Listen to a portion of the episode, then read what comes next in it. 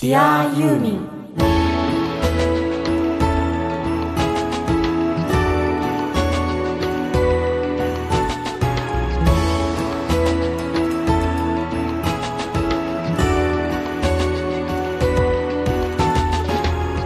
こんにちは。ユーミンの作品は僕の人生を大きく変えました。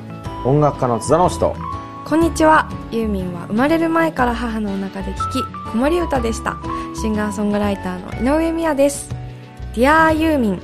この番組は松任谷由実さんの熱狂的ファンもそこまでではないけど一応ファンという方でも松任谷由実さんの音楽を愛してやまないファンがファンのためにお届けする音楽番組です。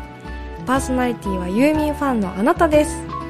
今週も出力 1W 日本一小さなラジオ局埼玉県朝霞市のスマイル FM から世界中のユーミンが大好きな全ての人にお届けします。さていよいよ。12月もここまで深まってくるとあんた街はもうイルミネーションだらけ。うん。ということで綺麗、ね大好き。うん。みなちゃん似合うねクリスマ本ス当？よく言われるクリスマスが似合うい女って。や俺ものすごいあのねミヤとちゃんと喋るようになったっていうのは、うん去年の確か夏の終わりぐらいだったのね、だから夏にちゃんと喋ったのに、この人クリスマスっぽいなと思ってたの。そうそうそうそうよく言われる。なんだろうねこれ。なんでだろうね。別に顔は丸いから別にツリーっぽくもないしね。なんでかわかんない。でもなんかなんだろうね。みやちゃんいつもさこの季節になったらもう全部イルミネーションつけて歩いたら LED あなん本当？かそのぐらい似合うんだけどなん。かクリスマスっぽい、今週はさちょっとクリスマスのテーマでいこうよちょっと、うん。なるべくね、もうねもうすぐですもん。うん。うん。でねクリスマスの思い出いっぱいあると思うの。君も、うんうんうん。うん僕言っていい？いいよもいやいや言っちゃう、ううんうん。クリスマスプレゼントを親からもらってね、うん。なんかこう印象に残ってるプレゼントうん。何なのかっていうのをちょっと一個ずつ言うか。ら、うん。印象に残ってるやつ。よ、うんうんうんうん。ベストなんとかじゃあいいない？印象に残ってる。よいいよいいよ。俺はね意外にね本だったの、うん。開けた時に、うん。なんかこう四角いものでなんだろうなってうん開けたら、トム・ソーヤの冒険へえいいですね。えあれ？サンタさんにいつも事前にお願いするタイプ？これはねもうねちょっと兄弟構成の話になっちゃうけど、うん俺の場合は姉貴がいて俺がいて妹がいる。の、うん。3人兄弟ね、はいはいはい。で姉貴がうん。バカなんですよ、うん。どういうバカかっていうと頭はいいんだけど、うん。勉強できるんだけど、うんうん。つまりずーっと「サンタさんいるよ」みたいな「サンタさんいるからね」みたいなで、う姉と弟の関係って大体、全部と言われるから大体が、うん。もうお姉さんが絶対的なの。で弟はただ従うの。そういうふうになってんの。なるほどね。女性と男性だから,、はいはいはいだから俺ももう絶対服従だったわけ、うん。そうするとお姉ちゃんが言ってることはちょっと間違ってるなと思っても 心の中であ間違ってると思ってもうーんって合わせてあげる優しい性格になっちゃうわけ弟っていうのは。そういうもんなのよ。で俺の姉貴も全くうん。ずっと「サンタさんいるからね」で俺もさ小学校のさ、えー中学年ぐらいになるとさ「待ってんなわけないじゃん親だ」って分かってるのに。まだ言い続けるの?私三姉妹の長女なんだけど、私ずっといると思ってたんだけど妹たちは分かってたんかな、だからそういうもんなんだよ。えー、何それ？だってずだからあっんあんたいつまで？といつまでかな？信じてたの？サンタさんでも結構遅くまで信じて、うん。で毎年必ず手紙書いてたのいねやーかわいい。で手紙書いて、うんサンタさん用って書いてあって、うん。でなんかいつも窓の外に向かって、なんかわかんないけどひざまずいてこう手をこうお祈りみたいな風にして一人でいつもサンタさんにプレゼントお願いしてたのね。かわいいなあ。でも妹はもしかしたらその姿見てバカだね。いやそうなのかとか思って。もしんない。わかんないよ。しかもすんごい毎晩祈る割には届くものが毎年絶対違うの。はい。先生。はい。俺はすぐ見抜いたうん。ある時結構あれ小さかったな、幼稚園かもしかしたら小学校の1年とか。いやいや幼稚園だわ。だって頼みたかったものが、うん。ダンプカへえ。ー要するに車のおもちゃよ。あおもちゃのねダンプカー。ちゃんと。本物のダンプカーじゃないよ。うん。ね？うん。ダンプカーのおもちゃが欲しかったから、ダンプカーダンプカーって言ってたわけよ、うんうんうん。それはさ多分さ親が巧妙になんとなくさ聞いたんだと思うんだ、なんとなく聞き出したと思うんだサンタさんにお願いしたらとかなんかね、うんうんうんで俺ダンプカーって言ってたの、うん。前日、うん。前の夜よ、うんサンタさんやっぱりダンプカーじゃなくてあわかる。タンクローリー車にしてくださいって言ったんだよ。しかも何回もお願いしたの、うんうんうん。たらプレゼント開けたらダンプカーだったんであ絶対これ親だなと思って、うんもう買ってあったんやと思って。私覚えてるやつが、多分小学校3年生とかだったと思うんだけど、ジブリのラピュタ、うんうん。あるじゃん、うん。あれの主人公の女の子が持ってる石のペンダント、うん。あれアニメ見てあれつけてると空に浮かぶのねこう寝ながらポーって、あれがどうしても欲しくって、ずーっと祈ってたの、うん。んでいろんな手紙にも書いて、うん。そしたら届いたのが携帯電話だったのね。うん。そう。だからね。携帯電話が来たの？そう携帯電話が届い時た代だしすごいね。豪華だプねレゼントもなんかどうかなと思ってサンタさんが携帯くれるのってどいやあのう現実的なサンタさんと思っどう？ってそれもし親がいたらちょっと悲しいやろうね。横にいないから今のさ。でもさ携帯電話だったら本当はその何何回よりもいいかもしれないけどやっぱりその夢見る少女としてはそれでパーッと空に浮かびたかったんか。そう。でずっと思ってたんだけど、最近そのラピュタの石がジブリのお店行くと商品化されてて、びっくりした。やっぱみんな欲しいんだなと思って。あのドリーミーな人だったんだねあんたはね。そう。でそんなお姉ちゃん見てバカだなと思ったかもしれないよ妹は。そう。だってちゃんとね、クリスマスの朝サンタさんからの手紙届いてたのよ。それは親がいいね。そうそう、なんかタイピングしたようなあタイピングされるのね。ワードで作ったやつが届いてたからさ、上手な日本語のねフィンランドかどっかのサンタさんそうがね不思議やね。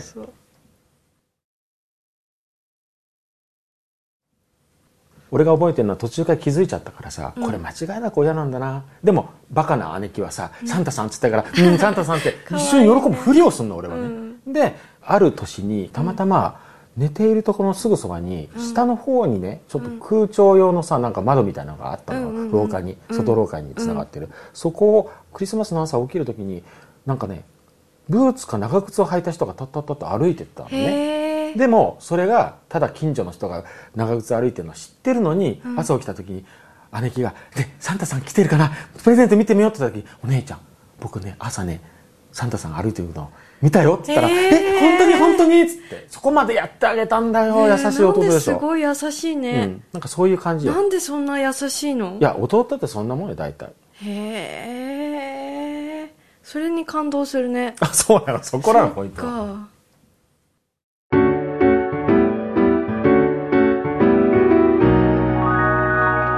アユーミ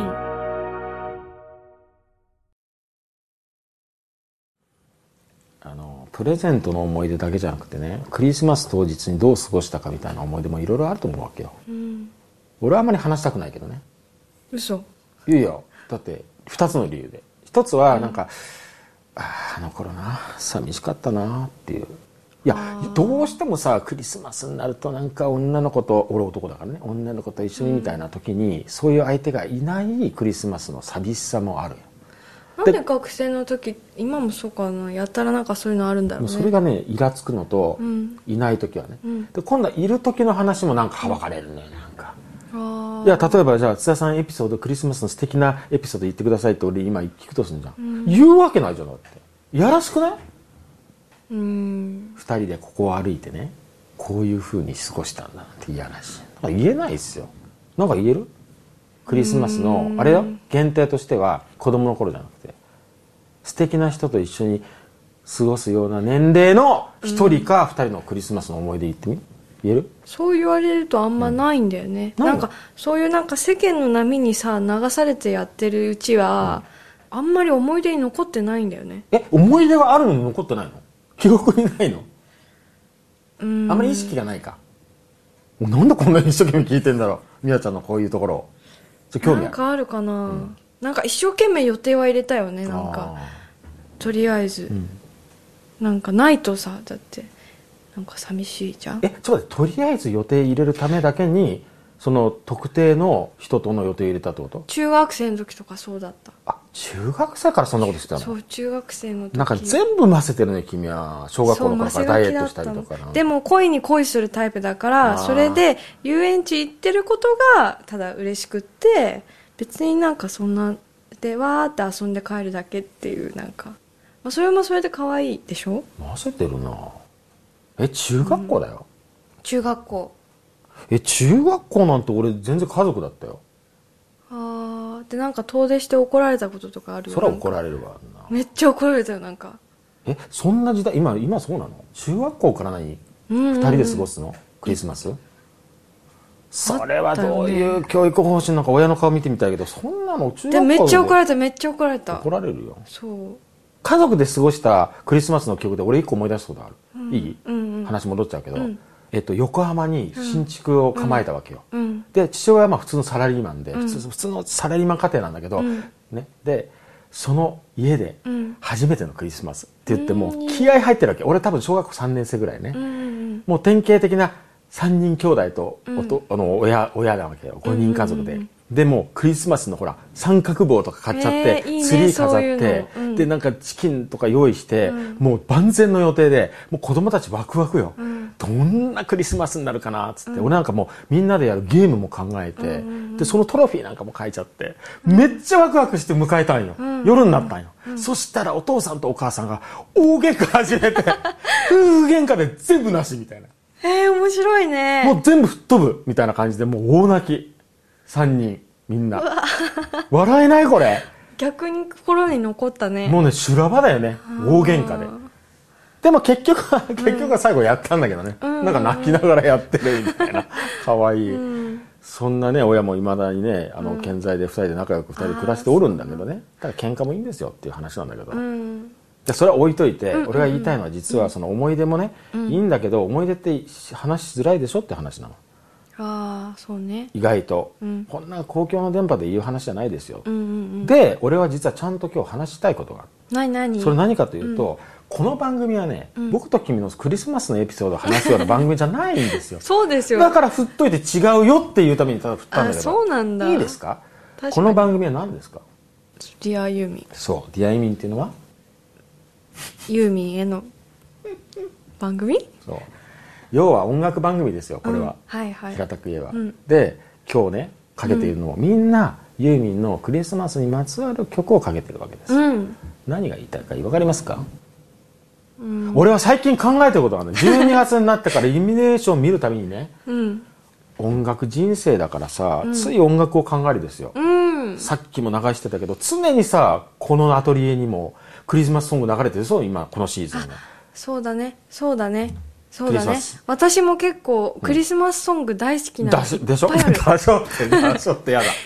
ユーミンもそうだけど、その何街中に流れてる、まあ、60年代とか50年代ぐらいの本当に古いクリスマスソング、あれ聞くだけで泣いちゃうもん、Yes、そこ。俺が言いたいのは何か、今日ちゃんと番組のテーマに持ってきてるんですよ。はいはいはい。誰か教えてほしい、ん。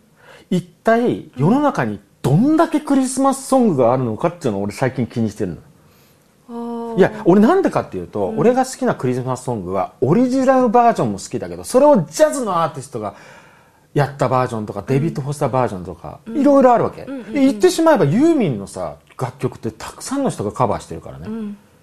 だから今回かけてるクリスマスソングの中でもカバーされてるのもあるの、うんうんうんつまりカバーも含めると一体どんだけクリスマスソングというのが存在してるのか俺最近興味があるのこれ検索したら出てくるのかな？これすごい数だと思うわけ。しかもクリスマスソング。これね、あんたもアーティストでしょ、シンガーソングライター。ね、でユーミンは当然アーティストですよ、アーティストにとって、ん。アーティストとして活動してどんどん作品を生んでいくっていう時にクリスマスソング作ろうかなと。これみんな思うわけですよ。ああそうですね。バンドだってバンドがー強い音で出してるバンドだって、今夜は特別にクリスマスソングを歌いますとか言って歌っちゃったりするんだオリジナルを、ね。つまり、オリジナルのクリスマスソングって必ずアーティストって作るじゃない、これなんでなんだろうって一般の人思うかもしれないけどね、俺はアーティストプロデュースをずっと長年やってるから分かるけど、絶対オリジナル作りたいのよ。うん。実は津田直しという人間もん。ちゃんとクリスマスソング作ったことがあるんだよ。あるちゃんあるとオリジナルの、うん。だから世の中にどんどんクリスマスソング増え続けてるんですよ。うんっていうことはどんだけクリスマスソングが世の中にあるのか俺は調べたいんだよ、そうだね。いや番組だったらそのぐらい調べて約何曲ですって言えよって思うかもしれないけど、分かんないんだよ。うん。でどうしよう。これ誰かに聞きたいんだけど。検索してみる？検索して分かるかな？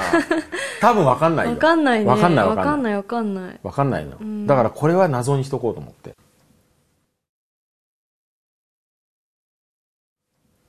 クリスマスソングってなんか作りたくあんた作ったことある？あるある。あるよ。ある？何曲作ったの？えっとね1曲かな。クリスマスっていう文字を入れてるのは1曲、なんていうタイトル？3度目のクリスマス、えー、なんかそれっぽいね。どんな曲？それは、それこそそれいつ頃？いつかな？10代？10代で作ったの ?10 代の時に作った。松任谷先生と作った。あその時代だその時代に作った。えマンタさんと作ったの？うん。なんえかこんな番組でこんなこと言っちゃって 大丈夫なの？多分いや大丈夫だけど。なんでかっていうとなんでいいのって言ったかっていうとそれっうん。て世の中で聞けるの？その音源って。いや聞けないけど YouTube にはなんか一人で一人であげたけどでもね。ん今検索しようかな。いいややいやいいいいいいいいやいいいいいい検索的いいいいいいいいダメいいいいいい違う違う俺の興味は世の中に何曲クリスマスソングがあるのかっていうのと、うん。日々アーティストは自分のオリジナルのクリスマスソングを書いてるっていうのが今日の話題テーマよあんた。うん。じゃあ井上美和の場合は？どういい。あだからそうだね。井上美和。三3度目のクリスマス。でもまあいいや。この曲は、あれなの。聞かなくていいんだけなどんで？そのなんでさ一緒にアーティスト活動やってる俺がさ聞いちゃいけないの？だから後で一人で聞いといてほしいけど、それぐらいなんかこう恥ずかしいの。まあ10代に作ったから。そうそうそうそうそうそう。でもマンタさんが協力してくれたんでしょ？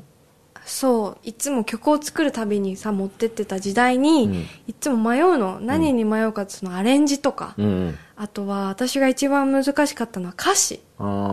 でそれを相談しに行くの、うん。でこの3度目のクリスマスっていう曲は、うん。聞いた途端、ん。あのーユーミンのうん「一緒に暮らそう」うん。あの曲知ってるって言われた。うん。ああいうイメージだよねって言われたわけ。めっちゃいいアドバイスだね。そう。それでこう歌詞の中にも、こう男の子と女の子の恋愛ソングなんだけど、その男の子がどういう設定でみたいなのをこう一緒に考えるんですよ、えそんな授業してもらってたの？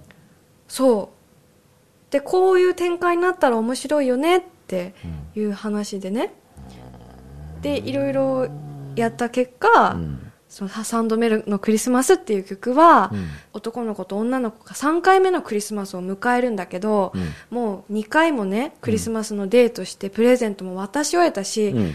飽きちゃって、うん。今年はどう過ごす、うん。みたいなうん。カップルなわけよ、うん。分かったと、うん。男の子が、ん。お母さんのところに会いに行って クリスマスを過ごす。そして、一緒に暮らそうと。で一人ぼっちの寂しさうん。からはもう二度とその寂しくならないようにしようっていうオチを一緒にこう先生と考えて作ったの。ちょっと待って俺一個思ったのは、うん。ユーミンのファンで、うん。子供がいる人がこれ聞いてたら、うん。今から前川に行っちゃうんじゃないかなみたいな、うんうんうんそんなことしてもでもちょっと待ってマンタさんにそんなことしてもらった曲だとちょっと聞いてみたいなでイントロぐらい聞かせてよ。ダメ？イントロだけこう。だってどうせクリスマスな感じなんでしょイントロとか。そうそうクリスマスな感じにした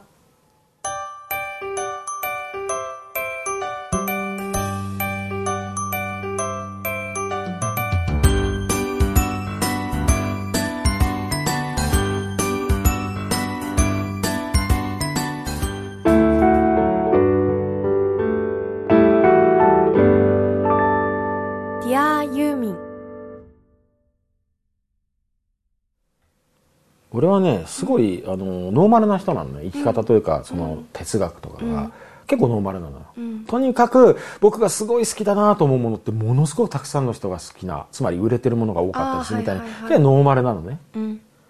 でねクリスマスも結局同じで、クリスマスっていうのはさ結局その何？キリスト教のあれでしょみたいな、そういう考え方もあるから。別にそれはいいんだ、で俺別にもう素直に、そのクリスマスがキリスト教がどうのこうのじゃなくて、クリスマスというのにみんながワクワクしながらその例えば飾り付けをしたいっていうのが好きなんだけどどうそうやろ？いや好き。でさっき話した、その学生の時はなんか予定入れなきゃとか、うん。そういうのはあったんだけど、でもなんか年を増すごとにクリスマスがどんどんどんどん幸せになってって、なんかね今年そのクリスマスの飾り付けをしてたんだけど、なんか無性にものすごい幸せな気持ちになって、うん。クリスマスのなんか不思議というか、魔法があるよね。あるね。うーん。俺はね、うん。クリスマスっていうのがその一年中じゃなくて、うんまあ最近だんだん早くなってきたけど、大体10月11月の終わりぐらいから大きな施設は、うん。基本的には12月に入ってからガーっていくじゃない、うんこの期間だけだからまたいいんだけど、その全世界的になんとなく行われてるみたいなほぼ、うんほぼねうんわからないけどほぼ全世界的に行われてるっていう、うん。ちょっとかっこいいこと言っていい、うん。全世界の人がそのシーズンになるとなんとなく祝っていて、幸せになったり愛があったりするっていうそのなんか全世界で同時に行われてるからこそのなんかそうそうそうそう。あるよね。そのなんかうわーって世界中がそうなってるっていうそれが肌で感じるよね。感じるよね。うん。で僕はお互いにさ共通してるのはその季節を嬉しいなそういうこう空気うん。を嬉しいなと思うのをそのまま作品にしたさクリスマスソングが好きなわけよ。そうだね。このいいこうぐるぐる回る感じうん。こう作る人生む人が聞く人に向けてうん。幸せにするのと同時に自分もそのクリスマスに向けての気持ちも入っていてうんうんうん。でその時間を共有してみんな幸せになるみたいな。うん。あとこうカルチャーも好きで、うん。なんかさクリスマスのさアドベンチャーカレンダーっていうんだっけ？アドベントカレンダー。そうそうなんかクリスマスまでのそのカレンダーになってて、一個一個開けるとこう、はいはいはい。飴が出てきたりとか、うん。こうあれするやつ、うん。あれとかもなんて素晴らしい知恵なんだろうってなんか今年初めて思ったんだよね。はい。うんうん。俺って意外とさ男性なのになんていうのかな、うん。その可愛い女子高生的な感性が俺結構あるのね乙女だったりするんだけど、アドベントカレンダーなんて俺ね20年ぐらい前から好きで、毎年入手に苦労するの。あ何でも置いてある例えば東急ハンズみたいなところロフトとか行ってもね、うん。結構数が少なかったりとか、うん場所によってはアドベントカレンダー聞いてもな分かんなかったりとか。ーそうあれ結構子供の頃ママが普通に買ってきてくれて飾ってくれてたけあんたどのお母さんがハイセンスだからよでもさ売ってないねあんまり。ないんだよ。してこう開けるとたまにおもちゃとかだったりとかチョコだったりとかさ。えそんなの入ってんの？そうはい本格的だね、だ俺が言ってるアドベントカレンダーは、うんうん本当に紙でできてるからこうめくるとそこに可愛い絵が天使様だったりさうんうんうんうんうんうんうんうんうん雪だるまだったりするわけ、うん。でそれが好きなのこそううんうんう、うん。毎日毎日ペッてあ可愛いみたいな。うん。それだよね。そう。ところがあんたの場合こう開くと、うん。お菓子が入ってるの？それ本当のアドベントカレンダーだ。そうあとなんかこうヨーロッパとかでは普通にそういうクリスマスツリーの形したさ、うん。がそういう木のこうそれ用のすごいねそおれ菓子をこう潜ませるさやつがさあるんですよね。なんでさ俺たちの会話とこうなの？俺がさ教えてあげるねみたいな感じで言うとさ君がもっと深く知ってた。でいつもこのパターンじゃん。じゃあじゃあじゃあ悔しいからじゃあ言おうか。別にいやいやいや。別に。争いじゃないんだけどちょっと待って、うん。じゃあじゃあ、うん。これは絶対知らないと。俺大好きなあるエピソード、うん。言ってあげようか。エピソードじゃない、うん。ある話、うん。いい？うん。あるうん。国の、うん。ある会社があります。うんその会社はうん。音楽業界の会社なんですね、うん。なんか可愛い感じのまあ会社があるわけですよ。うん。多分ヨーロッパかアメリカかどっちかだからうん。まあイメージとしてはうんうん。なんかレンガ作りのビルとしましょう勝手に。うん。もう作っちゃうよ。うん。その会社の働く人は1年に1ヶ月しか働かないですね。あ分かった。あえー、え知って？えーちょっと悔しい。ちょっと待って。ダメダメ。ちょっと知らないふりにして、うん。もうこれ知ってたら悔しい、んその会社は音楽業界です。うん。音楽出版社なんですね。うんうん出版っつっても本じゃないです。うん。うんつまり楽曲の権利を持っている会社なんです。その会社は世界中でみんなが大好きなあるクリスマスソングをの権利を持っている会社です。その会社はクリスマスシーズンにその曲がものすごく全世界で使われるからその権利処理のために人がわーって集まって1年に1ヶ月だけ仕事をしてあとまた帰っていって新年になるとその会社はまた閉じる。本当にそのこれ本当の話よ。本当にその月しか働かないの？うーんとそう言われるとなんかちょっと汗が出てきたかな。違うの？うーんとそういう記憶がある。俺の中では、うんうんうんうん。ラジオなのにちゃんと調べたからいいよって俺最近自分で突っ込んでんだけど、いいんじゃない？これは。なんかドリーミーだなと思って。分かんなくなっちゃった。えななんだろう？何の会社だよえだから音楽誌そのある楽曲のそういう出版社があるあるのよ。のでそれがクリスマスソングだからその歌がブワーって全世界で動くのがクリスマスのシーズンだけだからそのために集まってきてお仕事をして新しい年になるとそれが落ち着くから帰ってくるという話ですよ。俺はなんでここに夢を感じるかっていうと音楽の持つなんか夢を感じるのつまり逆逆逆たくさんたくさんねこんな曲が売れますからっていうお金じゃなくて逆なのよ、この曲が本当に愛されるからたくさんの人に聴かれるから結果的にその人たちはそれをちゃんとその曲を守るために集まってきて、でお仕事を終えてみんな帰ってくってこれ素晴らしいと思わない、これが俺にとってのクリスマスのイメージと全くシンクロするわけよ。つまり何かっていうとそのシーズンにだけ全世界で夢を与える。そんな全世界的なものすごいお祭り、その夢を与える時間のために音楽とか作品を作る人たちは自分たちのオリジナルでクリスマスソングを作ろうと思うわけですよ。そしてその中に日本の中に松任谷由実という人がいてですね、その人がたくさんクリスマスにまつわる曲を書いてます。それを今日ご紹介してるわけじゃないですか。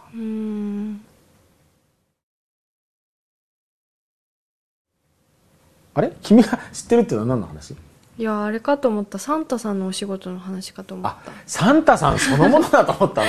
そうなんかほらサンタさんから手紙が来るじゃない？うんなんかフィンランドかわかんないけどどっかのヨーロッパの。うんその会社の話かと思ったら全然現実的だった。あんた何言ってんの？そもそもそれを会社っていう時点でどんだけ現実的なんそのですか？サンタ会社みたいなのあるんだよ。えあるの？あるの。サンタさんがその手紙を書いてくれる。そのえちょっとなんでかだってそこに会社とは言わないけど、そういうなんか団体があるんだよ世界には。いや知らなかった。そうしたらそこにちゃんと言うと必ずクリスマスカードが25日に届くようになってんの。本当？えー、これ常識じゃない？常識常識。落ち込んじゃった。え？じゃあ本当にサンタさんから手紙もらえるよそうだよ。本当にサンタさんはいるの世界中に。でちゃんと確かねあの国々にいるんだよ日本にもいるよね。確か。やられた。いや落ち込むっていうかマジか。津田さんもサンタさんになったらすっごい似合うよ。そんなそんなにお腹出てない 出てるお腹出てる風に言わないでよ。お腹もえそのななんだろう人々に幸せを与えるサンタすっごい似合う。てか津田さんの存在自体がサンタなのかもって今思った。俺サンタクローやスか。ばい。そうだよ。あサンタクロースの起源は津田さんみたいな人からできたんじゃない？ねえそう思わない？だよね。だって津田さんのこと昔から生きる妖精だとか言ってたけど分かった。妖精じゃない。サンタだ。じゃあ今年から僕サンタクロースになるのっていうか、マジか。そうだやっと気づいた。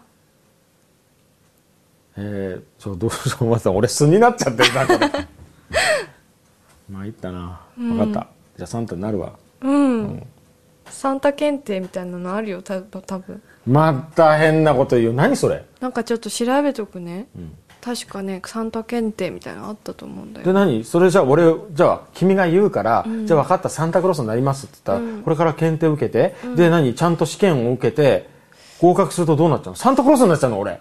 多分サンタクロースなれるんだよえじゃあ世の中にサンタクロースになりたいっていう男性がいてもしかしたらそれ一生懸命それ狙ってる人がいるってことだ。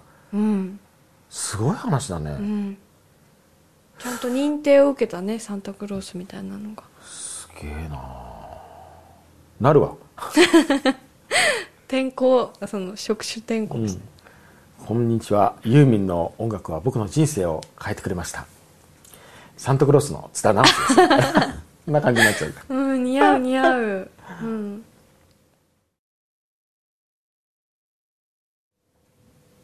ちょっとこの間に調べてもらったら、無理じゃん俺。慣れないじゃんサンタクロース。あサンタの条件があるけど、でも一個すごい大変なのがある、体重が1 2 0キロあること。無理だ。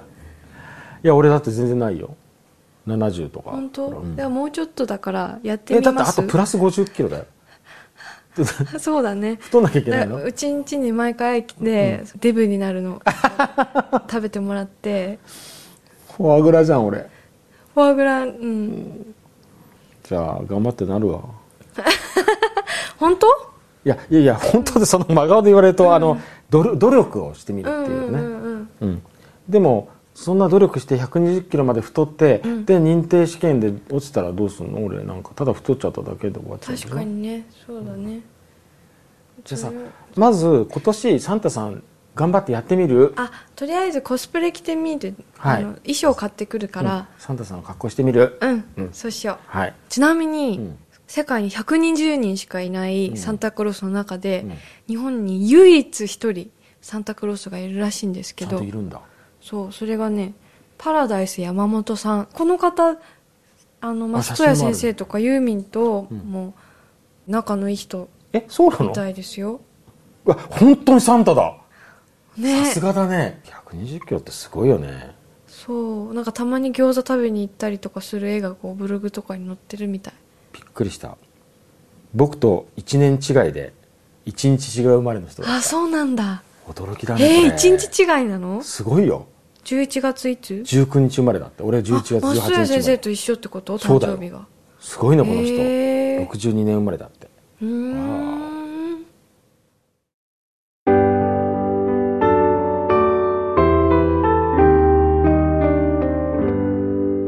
ディアユーミン。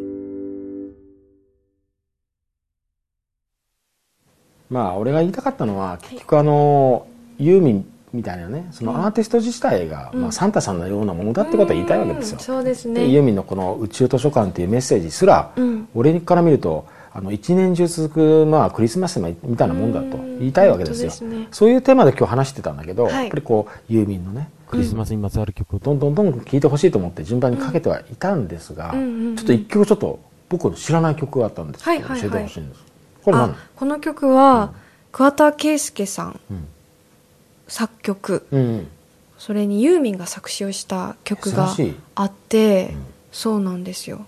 えっと桑田佳祐 with his friends っていうクレジットで制作されたんですけどそこから一曲お届けしましょう。ねクリスマスっぽいからね。はい「キッシンクリスマス」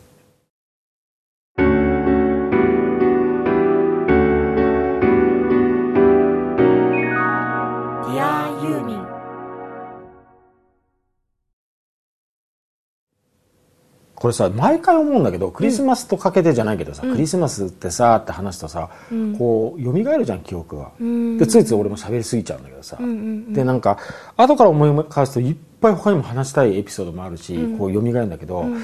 逆に言うとなんでこんなによく覚えてるのかなと思うよね、うん。要するに何かをきっかけに例えばクリスマスっていうさあの香りとかさ、うん。それでこう頭の中で検索かけるとさ、うん。結構小さい頃の記憶とかがさ鮮やかに蘇るじゃん、なんか希望みたいなキラキラしたものがふつふつと湧いてきますよね。ね。うん。こういうなんかこう記憶が蘇るっていう瞬間を俺は最近すごく好きなのよ、うーん。でも明日クリスマスだとさもう音楽とかさ全部がこうなんかこうキラキラしてるじゃない。なんか私にとってもそのクリスマスのあり方と、さっき言ったユーミンの楽曲のあり方も似ているのかなって、でもっと言えばクリスマスとその芸術のあり方っていうのもなんかこう似ているものがあるなって思います。って今言おうとしたんだあけどね。嘘。そうなの？いやそうなんだよ。そうなんかクリエイティブと多分密接に絡んでる。絡んでるよね。ねだからそれを本当は言いたいなと思いながら届けてきたんで、うんあのいつもと同じように最後にまとめて君が全部言ってくれたってことなんだけどさ本当そうだったんだけど、うんうんうん。だからそれがなんか俺は幸せなんだよね。うん、そうですね。でそこがすごくユーミンのあり方と密接になんか俺はシンクロしてるとうんうん。いうことを言いたかったですね、うん。はい。はい、えーメッセージやリクエストは Facebook にあるリスナーコミュニティページでお待ちしています。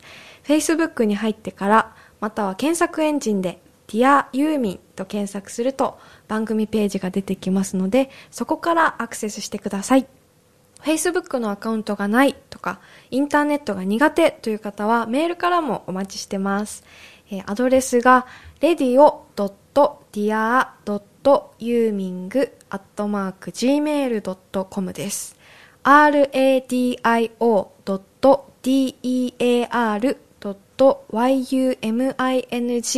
radio.dear.yuming.gmail.com です。えユーミンのツアーに行った感想ですとか、えーその場所に行ったご当地の情報ですとかお待ちしてます。また、毎回の放送のアーカイブは毎週月曜日の公開となります。その聞き方も Facebook の番組ページからご覧ください。エンディングは松任谷由実さんの宇宙図書館でお別れになりますディアユミン。お相手は今年からなぜかサンタクロースを目指すことになった音楽家のゾナウストシンガーソングライターの井上美也でした。